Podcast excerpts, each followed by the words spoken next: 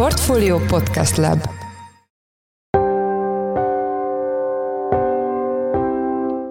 Mindenkit üdvözlünk, ez a Portfolio Checklist október 30-án hétfőn. A mai műsor első részében azzal foglalkozunk, hogy plegyka szinten a nyári budapesti atlétikai világbajnokság óta terjed, hogy Budapest esetleg megpályázná a 2036-os olimpiai játékokat. Kérdés ugyanakkor, hogy az elmúlt évek sport infrastruktúrális fejlesztései után még mekkora összeg hiányzik az olimpia rendezéshez, és hogy egyáltalán kizárólag pénzügyi kérdésről van ez szó. Még nem látszik igazán a politikai akarat sem, tehát hogy, hogy azért azért nyíltan még nem mondta ki sem a kormány, sem bármelyik prominens kormánypárti képviselő azt, hogy 2036-ban olimpiát szeretnénk rendezni. A témáról Beke Károlyt, a portfólió makrogazdasági elemzőjét kérdezzük, aki egy 2015-ös, a 2024-es olimpia rendezéshez készült hatástanulmány alapján vizsgálta a kérdést. A műsor második részében arról lesz szó, hogy a pénzügyminisztérium nemrég bemutatta a jövő évi adótörvény tervezetét, amiben több változás mellett már a globális minimumadó Magyarország gazdasági implementációjáról is szó volt.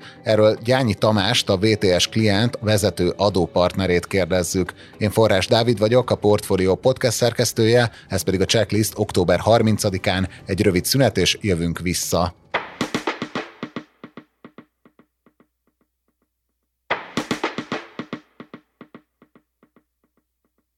Az augusztusi atlétikai világbajnokságot követően sokan felvetették, hogy Budapest akár készen is állna egy olimpiai rendezésre, mivel a 2024-es végül is visszavont pályázathoz képest sok minden elkészült budapesti beruházások tekintetében. A témával kapcsolatban itt van velünk Beke Károlya, a portfólió makroelemzője, aki ma egy elemzést tett közzé a portfólión, ami gorcső alá veszi az egykori megvalósíthatósági tanulmányt, illetve azt, hogy abból mi épült meg, és mire lenne még szükség egy olimpia megrendezéséhez. Szia, üdvözöllek a műsorban! Sziasztok! Kezdjük ott, hogy milyen típusú költségeket vizsgáltál, tehát milyen nagy csoportokra oszthatók azok a projektek vagy kiadások, amik egy olimpia rendezéshez szükségesek lennének. Ugye alapvetően egy olimpia költsége az négy nagy halmazba sorolható. Ezek közül az egyik a sportlétesítmények, ahol a gyakorlati versenyeket rendezik, tehát ezek jellemzően stadionok, sportcsarnokok, akár ideiglenes létesítmények, lovaspálya, golfpálya, stb. stb. A második kategória azok az olimpiához közvetlenül kapcsolódó létesítmények, de nem sportlétesítmények. Ilyen, a legegyszerűbb ilyen az olimpiai falu például, vagy a média falu, vagy a különböző olyan beruházások, amik mondjuk a, az egyes versenyhelyszínek közötti közlekedést biztosítják, tehát akár egy ideiglenes villamos pálya, vagy hasonlók.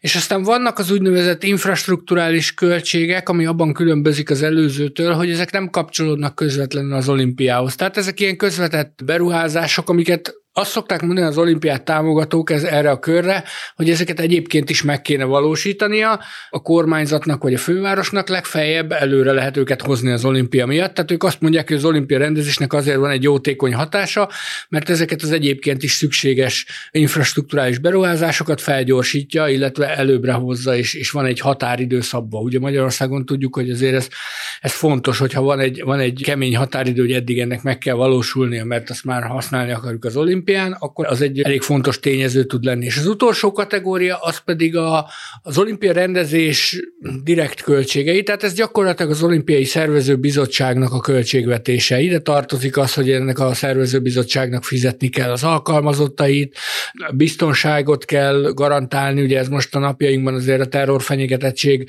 idején egyre nagyobb szerepet kap az elmúlt években, hogy a biztonságot garantálni kell, nagyobb biztonsági személyzet kell, de ide tartozik mondjuk a jegyek előállítása, tanításának a költsége, vagy a különböző önkéntesek betanításának a költsége. Tehát ez a, ez a közvetlen rendezési költség. Jó, vegyük először akkor az első kategóriát, magukat a sportlétesítményeknek a, a felépítését. Ugye azért sokaknak lehet az a megélése az elmúlt néhány évben, hogy a fővárosban nagyon sok stadion, illetve különböző olyan létesítmény épült, amik használhatók lennének egy olimpiánál. Itt mi az, ami még hiányzik?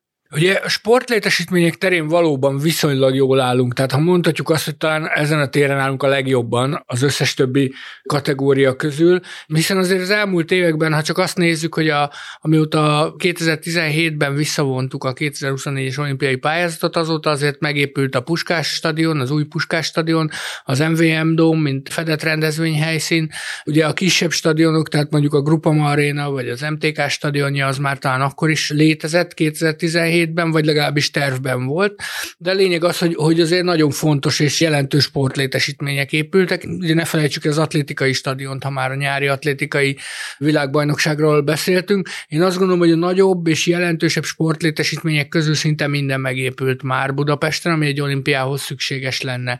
Tehát vannak kisebb kiegészítő létesítmények, tehát mondjuk a Margit szigetre terveztek egy öt pályát, vagy a, azt hiszem, hogy Óbudára egy mountain bike pályát, ahol az ilyen terepkerékpáros versenyeket lehetne megrendezni, egy pályakerékpáros arénát, de hát ezek kisebb, tehát ezek mondjuk egy két-három ezres, mondjuk egy pályakerékpáros versenyre nem megy ki 20 ezer ember vagy 50 ezer ember, tehát ezek kisebb létesítmények, ami jelentősebb, és még a 2015-ös megvalósíthatósági tanulmányban szerepelt, az egy ideiglenes csarnok, ahol azt hiszem a röplabda versenyeket és talán a kosárlabda versenyek egy részét rendezték volna. Ezt annak idején az eteletérre tervezték. Ugye csak abból tudunk kiindulni, ami a 2015-ös megvalósíthatósági tanulmányban van, tehát nem tudjuk, hogy, hogy ez most hogy néz neki, vagy még mindig ez lenne a terv, ha mondjuk most benyújtan egy olimpiai pályázatot Budapest. És ami fontos, és azért mondom, hogy ez lehet, hogy kiváltaná akár az Etele teret is, az a Népligetbe tervezett úgynevezett Fradiváros projekt, ugye ott, ott sok sportlétesítmény épülne, több fedett sportcsarnok van tervbe, kézilabdára, jégkorongra, tehát ez ki tudná váltani a, a 2015-ös tervezett helyszínek egy részét ugye ezt kiszámoltad, hogy viszont ami még nincs meg, az körülbelül mennyibe kerülne, így egy kicsit erről beszéljünk, és mihez képest, vagy hogyan tudtad felhasználni a 2015-ös, ugye a PricewaterhouseCoopers által készített megvalósíthatósági tanulmányban lévő összegeket, hogy tudtad felhasználni a jelenlegi becslésedhez? Igen, hát ugye az embereket mindig az érdekli, hogy jó, de mindez mennyibe kerülne. Ezt megpróbáltam megbecsülni, és az alapján próbáltam megbecsülni, hogy ugye a 2015-ben készült megvalósíthatósági tanulmányban szerepeltek konkrét összegek mindegyik létesítményre, ezt pedig felszoroztam az azóta eltelt időszak kumulált inflációjával, tehát számításaink szerint nagyjából 60% volt az infláció 2015 és 2023 között. Egyrészt ezzel számoltunk, illetve néztünk egy alternatív forgatókönyvet az alapján, hogy a, az atlétikai stadiont azt eredetileg 120 milliárd forintból tervezték megvalósítani, amiből végül 250 lett, tehát hogy, hogy ezt, ezt felfoghatjuk úgy is, hogy egy ilyen építőipari infláció, ez, ez, ez 100 százalék, tehát hogy ezzel a két értékkel számoltunk, hogy egyrészt egy 1,6 szeres értékkel a 2015-ös tervhez képest, és egy kétszeres értékkel, és ez alapján hát nagyságrendileg 350 milliárd forint lenne még az, amit sporti létesítményekre kellene költeni, ezek részben ideiglenes, részben végleges teljes létesítmények lennének. De ugye ez még viszonylag kis összeg, vagy hát a 10%-át sem éri el a cikketben említett 4000 milliárdos pluszköltséghez képest. Hogy jön ki, a, hogy jön ki ez a 4000 milliárdos szám? Ugye a második kör, amiről beszéltünk, ez az olimpiához kapcsolódó létesítmények, de nem direkt sportlétesítmények.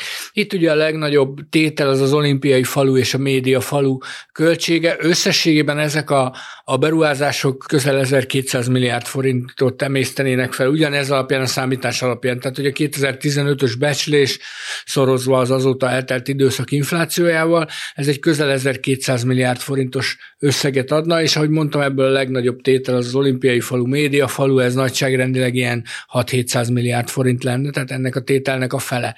És ami még nagyobb szelete a tortának, az a szükséges infrastruktúrális beruházások, ez nagyságrendileg 2500 milliárd forint lenne.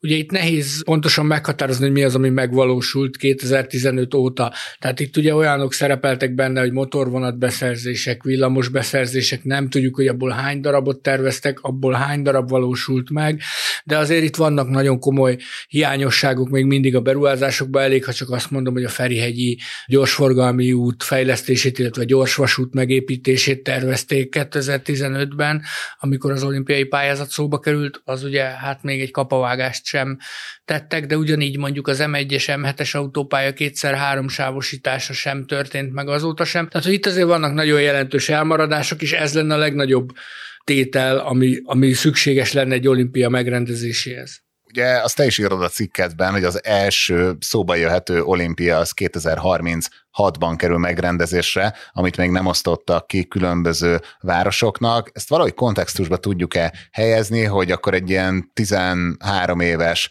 időtartam alatt mekkora költség lenne ez a 4000 milliárd forint? Ez mennyire jelentős tétel? Ugye Önmagában ez, ez nem lenne jelentős tétel, minden attól függ, hogy mikor döntenek a rendezésről, tehát ha pályázik Budapest és megkapja az olimpia rendezést, és ebből indulunk ki, akkor az várhatóan egy 8-10 évvel a rendezés előtt történne meg. Tehát, hogy ez még évek fognak eltelni addig, hogy, hogy nem lesz döntés valószínűleg a 2036-os olimpiáról. Ez még a felkészülés időszaka. Ugye néhány ország és néhány város már bejelentkezett, hogy szívesen rendezne, legutóbb azt hiszem Varsóról lehetett olvasni, hogy a, a, a lengyelek elég egyértelműen kiálltak mellette. Kérdés, hogy ez mennyire volt a, az aktuális választási kampány része, és mennyire gondolják komolyan. De mondjuk abból indulunk ki, hogy ez egy 8-10 éves projekt lenne, akkor 8-10 év alatt nagyságrendileg elvileg évi 400 milliárd forintot kellene erre elkölteni, ami mondjuk a GDP fél százaléka évente. Tehát, hogy azért ez nem egy kigazdálkodhatatlan összeg, ha, ha megpróbáljuk összehasonlítani. Tehát, ha mondjuk arról beszélünk, hogy mondjuk a költségvetés kamat kiadás az 3000 milliárd forint körül lesz idén, tehát ez ennek mondjuk a hetede, nyolcada nagyságrendileg ez az összeg. Tehát, hogy azért én azt gondolom, hogy így ilyen 400 milliárdot éves szintén ki tudnak gazdálkodni a magyar költségvetés. Kérdés, hogy ezt erre akarjuk elkölteni, vagy mondjuk oktatásra, egészségügyre, bármi másra. Ugye azért sportdiplomáciáról viszonylag ritkán írunk itt a portfólión, de te hogy látod, hogy milyen körülmények adnak arra alapot, hogy lesz Budapesti olimpia, és mi az, ami esetleg akadályozhatja a rendezést? Hát én azt gondolom, hogy az elmúlt években nagyon sok sikeres sportrendezvényt bonyolított le Budapest, ez mindenképpen mellettünk szól. Tehát, hogy azért részben ezek ilyen kötelező körök szoktak lenni, hogy amikor itt van egy világbajnokság, Európa-bajnokság, akkor megdicsér minket az aktuális nemzetközi szervezetnek a vezetősége, de azért ezek nem mindig csak az udvariasságról és a kötelező körökről szólnak. Ugye volt, hogy beugrottunk más helyet, mondjuk vize 2010-es VB-t rendezni, ezek mindenképpen Budapest mellett szólnak. Az, hogy mi kiszámíthatóak vagyunk, megbízhatóak, amit mi vállalunk, azt megcsináljuk. Nem nagyon volt olyan sport esemény, amit le kellett mondanunk mondjuk az elmúlt években. Talán egy jégkorong VB volt, amit le kellett mondanunk. Ez mindenképpen Budapest mellett szól.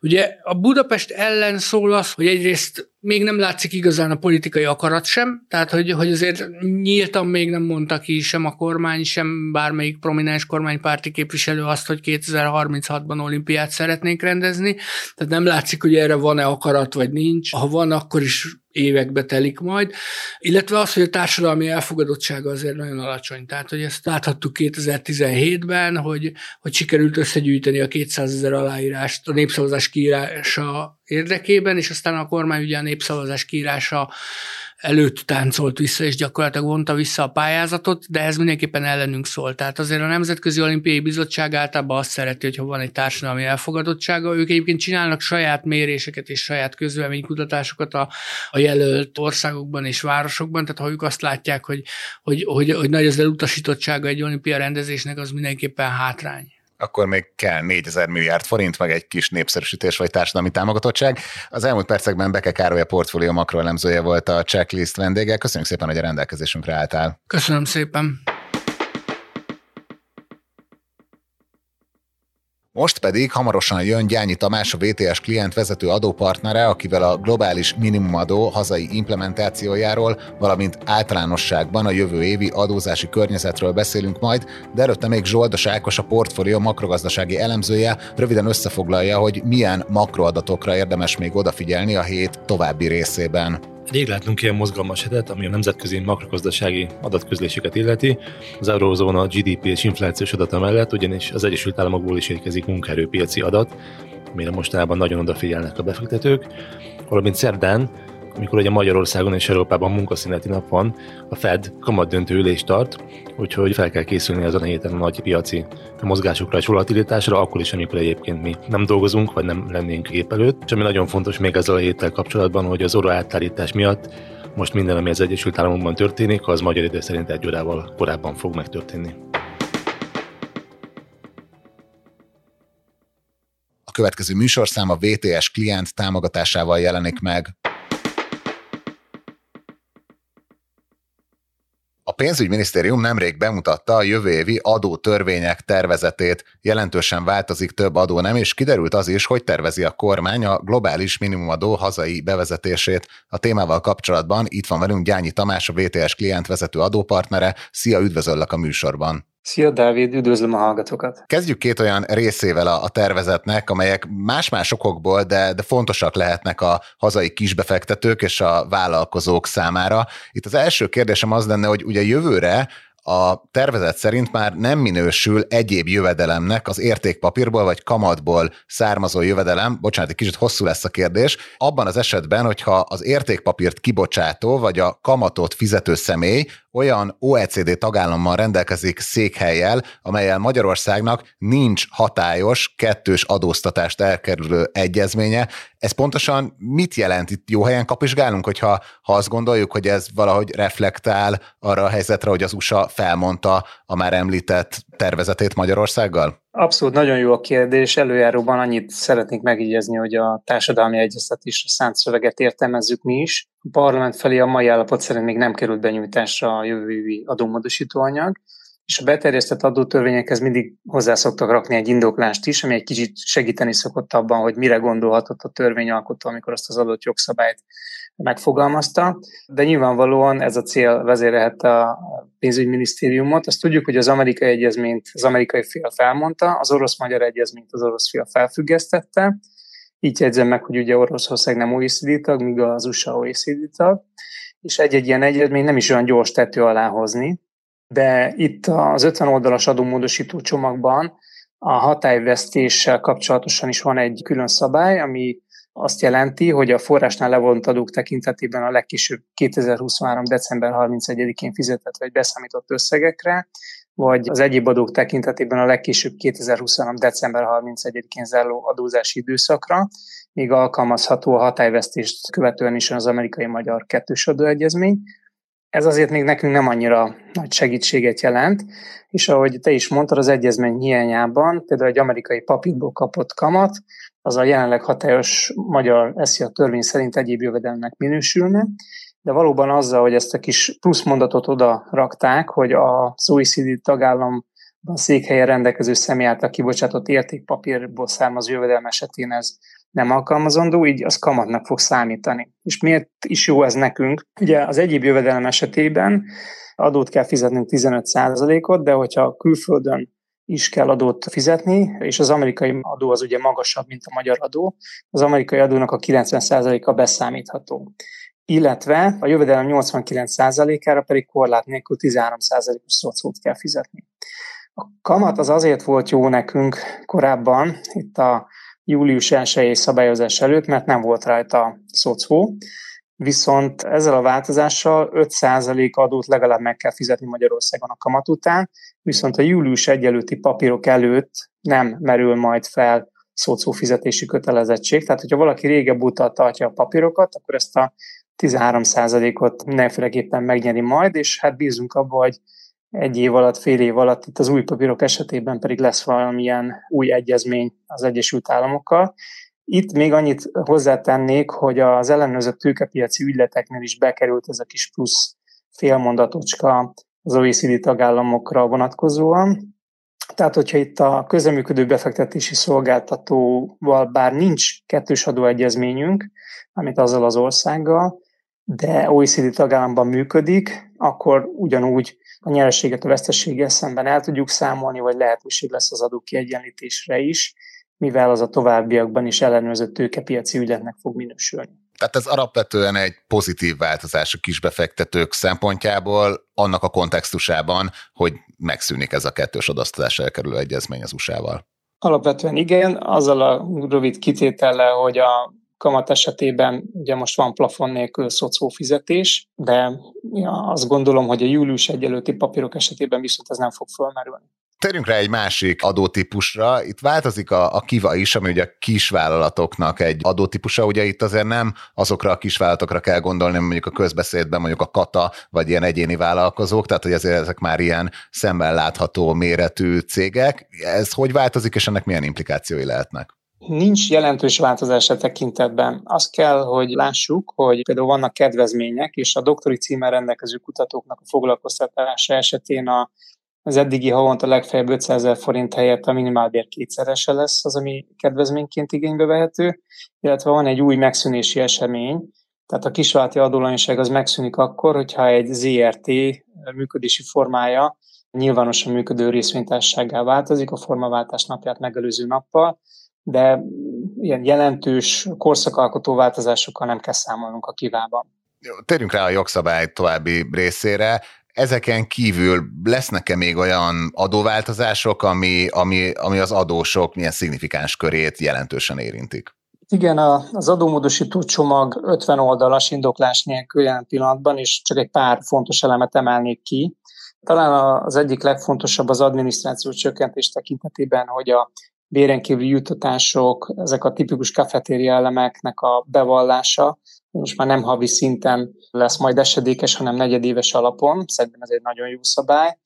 Illetve társadalmadó szempontból pedig a nem együttműködő államok felé, ezek ilyen tipikus offshore államok felé fizetett például kamat, jogdíj, illetve az a költség ráfordítása, ami ilyenkor felmerül, az nem a vállalkozás érdekében felmerülő költségnek fog minősülni, kivéve, hogyha tudjuk azt bizonyítani, hogy a fő cél az az adóelőnyön kívül valamilyen valós gazdasági kereskedelmi előny, és ezt a bizonyítási kötelezettséget pedig az éves bevallás benyújtásának a napjáig igazolni is kell a nap felé.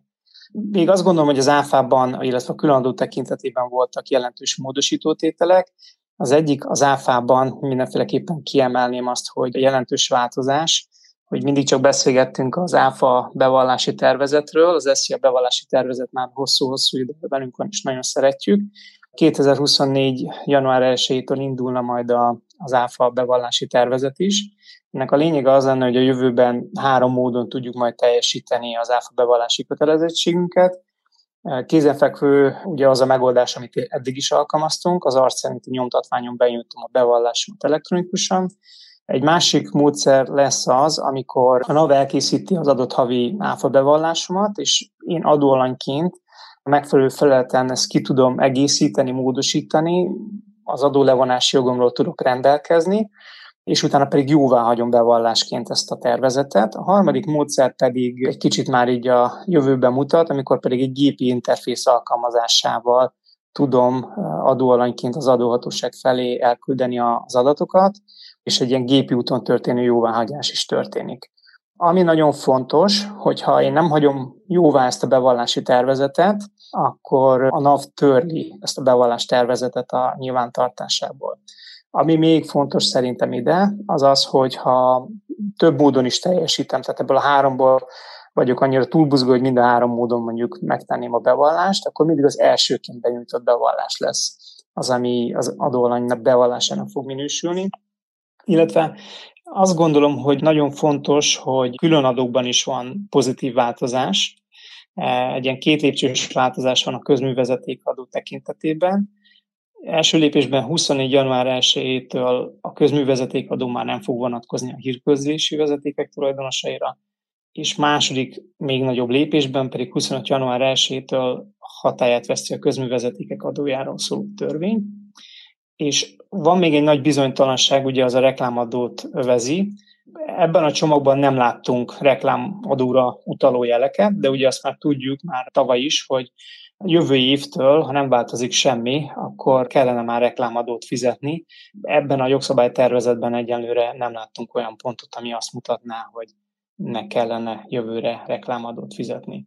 Ezt kicsit ki tudjuk mondani? Tehát az azt jelenti, hogy ha minden így marad, akkor a jelenleg 0%-os adókulcsal működő reklámadó az egy jelentős kulcsba lép, vagy most mi az, ami ebből kiderül? Hát a reklámadó tekintetében akkor visszatér a régi szabályozás. Ugye egyrészt van a reklámok közétevőjének oldaláról egy adófizetési kötelezettség, vagy a reklám megrendelőjének az oldaláról is, vannak mentesített részek is, tehát akkor ugyanaz a rendszer, amihez már egy korábban hozzászokhattunk, az, az visszatérne. De ezt nem tudjuk még, hogy egy változatlan formában lenne bármilyen módosítás rajta, illetve nem tudjuk, hogy mondjuk ezt a türelmi időszakot adott esetben kitolják-e vagy sem. Térjünk rá egy másik érdekes részére az idei adótervezetnek, vagy az idei eh, jogszabálytervezetnek, ez pedig a globális minimumadó hazai implementációja. Ez ugye ne térjünk vissza a KH-hoz, tehát hogy ez egy olyan nemzetközi egyezmény, ami egyebek mellett azt garantálná, hogy a legnagyobb cégek ott adóznak, ahol működnek, és így ezt az ilyen, hát vagy a triéti shoppingot, vagy egyéb ilyen adóelkerülési módokat akadályoznának meg a, a nemzetállamok, illetve globális szereplők. Ezt ugye Magyarország, hogyha jól emlékszem, nyáron végül is jóvá hagyta, tehát beadta a derekát, hogy akkor nem akadályozza tovább az EU-s implementációt. Mik lesznek a, a részletszabályok, hogy változik a, a legnagyobb cégek adózása Magyarországon? Igen, hosszú évek óta mindig a konferenciák egyik fő témája volt a az ilyen három-négy betűs szavak, mint például a BEPS, és itt az EU szabályozásban már egy konkrét lépéseket láttunk, ugye van erről irányelvünk is, és október 18-án pedig mi is el tudjuk olvasni azt, hogy pontosan hogyan néz neki a globális minimadó magyarországi szabályozása is. Itt az irányelvet ültetjük át a magyar jogszabályokba, tehát azért vannak benne érdekes dolgok, de nagy meglepetésekre nem számítottunk. Ami fontos, hogy ebben a 80 oldalas anyagban nem csak maga a minimumadós törvény kerül kifejtésre, hanem vannak benne olyan rendelkezések, amelyek hatnak a társadalmadóra, a számviteli törvényre, a helyi körözősi törvényre, vagy akár az artra is. Az adózás rendjéről szóló törvényben azt emelném ki, hogy mint minden ilyen új adónál, meg bevallási kötelezettségnél, azért szeretjük megtalálni ennek a büntetés lábát is, hogy mi történik akkor, hogyha valamit nem jelentünk be, vagy nem adjuk be a bevallást, vagy hiányosan adjuk meg. Úgyhogy erre most is lesz szabály. Úgy kell elképzelni, hogyha ezt a minimumadós bejelentési kötelezettségemet elmulasztom, vagy késedelmesen teszem meg, akkor 5 millió forintos büntetésre számíthatok.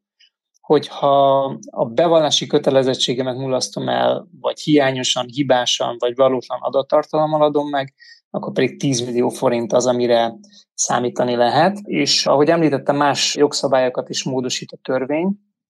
Ebből kiemelném különösen azt, ami azt mondja, hogy ha például ebbe azok a magyar cégek, akik ilyen kategóriába tartoznak, a korábban vásárolt részesedést nem jelentették be bejelentett részesedésként, azok következő év, tehát 24. február végéig ezt utólagosan is megtehetik. Ez egy, ez egy jó szabály, Úgyhogy, úgyhogy ez, ez mindenféleképpen a többi jogszabályra ható változás, de talán érdemes megnézni, hogy, hogy mi is ez a globális minimumadó, mielőtt megnéznénk a részletszabályokat. Ugye mikortól él ez a szabály? Ez 24. január 1-től lépnek életbe a globális minimumadó szabályok Magyarországon is. Nem fog mindenkit érinteni, tehát nem, nem kell megijedni. Ez, ez a rendkívül nagy árbevétele, bevétel rendelkező cégekre vonatkozik, olyan cégekre, nemzetközi multinacionális cégekre, vagy cégcsoportokra, ahol cégcsoport szinten 750 millió eurót meghaladja az árbevétel, és amire számítunk, az 2026-tól egy, akkor lesz az első esedékes bevallás, hogy elképesztően nagy adminisztráció lesz hozzá, számításokat kell elvégezni Magyarországon, a központban, együtt kell működni azoknak az országoknak az adóközpontjainak, ahol az a multinacionális vállalat egyébként lányvállalatokkal bír. Sőt, azt is mondanám, hogy már az is egy nehézség lesz, hogy pontosan megállapítani, akik az értékhatáron billegnek, hogy beletartoznak-e a globális minimumadó szabályaiba, vagy sem. Hiszen például ezt az említett bevételi küszöböt négy adóéven belül legalább kétszer kell meghaladni, illetve vannak külön szabályok a bevételi korlátra, hogyha valaki ki vagy belép, illetve hogyha közben mondjuk a vállalatcsoport életében történik egy fúzió, vagy mondjuk egy, egy, egy vagy amikor eladják mondjuk egy-egy üzletágát. 15 százalék, ugye ezt talán mindenki tudja, hogyha az adott országbeli effektív adókulcs nem éri az elvárt minimum értéket, ami 15 százalék, akkor kell egy ilyen kiegészítő adót fizetni, és mivel Magyarországon 9 százalék van, ezért ez akár egész könnyen elő is fordulhatna, ami pozitívum a magyar szabályozásban, hogy a társasági adó mellett mi ide tudjuk venni az iparüzési adót, az innovációs sárlékot, a Robin Hood adót is, úgyhogy ez, ez, ez egy pozitívum a szabályozásnak. A tervekben mégis az látszik, hogy a valós jelenléttel, tehát munkavállalókkal, eszközökkel Magyarországon jelenlévő vállalatoknak lehetőségük van arra, hogy a nyereségük egy részét mentesítsék ez alól a jogszabály alól. Ez mit jelent pontosan, hogy akkor mégiscsak ki lehet majd valahogy bújni ez alól?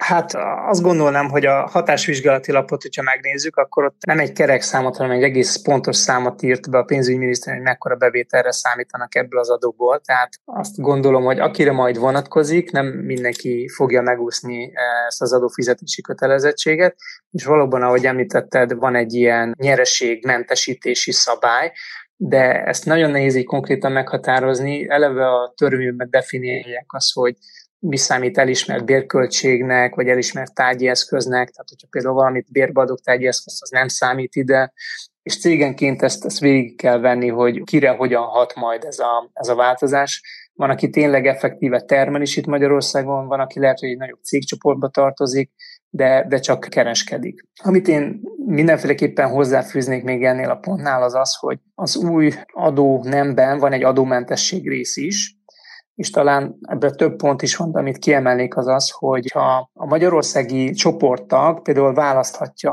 azt, hogy a Magyarországon fizetendő kiegészítő adót nullának tekinti, hogyha a magyar cégnek a adóévi társasági adó információkat tartalmazó jelentés alapján számítva az adóévi összes bevétele kisebb, mint 10 millió euró, és az adózás előtti eredmény pedig kisebb, mint 1 millió euró, vagy, és itt még van akár két feltétel is, amiből még az egyiket szívesen megosztom a hallgatókkal. Például az egyszerűsített tényleges adómérték a 24-es évben kezdődő adóévben nem kisebb, mint 15% 25 évben kezdődő adóévben nem kisebb, mint 16% és 26-ban pedig ez 17% tehát ezt lehet látni, hogy van erre is lehetőség, hogy bár szabály szerint lehet, hogy beletartoznék abba a körbe, ahol meg kell fizetni ezt az adót, de különböző adómentesítő szabályok alapján itt lehet látni mondjuk egy ilyen összes bevétel vagy adózás előtti eredményből kiindulva adómentességet kaphatok választás alapján. Nagyon szépen köszönjük, hogy betekintést nyújtottál ezekbe a tervekbe, és biztos vagyok benne, hogy ezekről a témákról még az év hátralévő részében többször is fogunk beszélni itt a, a podcastben. Az elmúlt percekben Gyányi Tamás a VTS klient vezető adópartnere volt a checklist vendége. Köszönjük szépen, hogy a rendelkezésünkre álltál. Én köszönöm. Az előző műsorszám a VTS klient támogatásával jelent meg.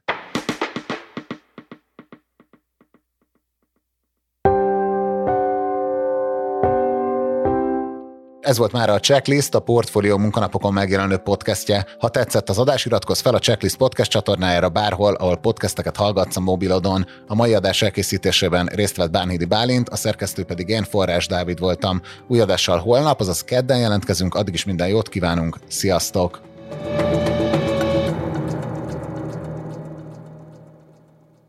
Reklám következik.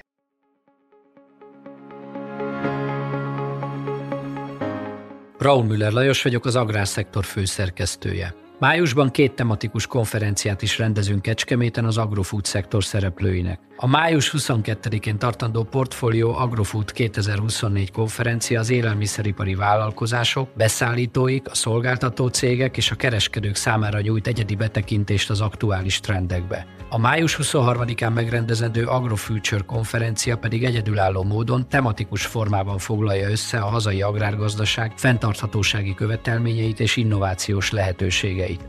Jöjjön elő is, részletek és jegyek a portfolio.hu per rendezvények oldalon.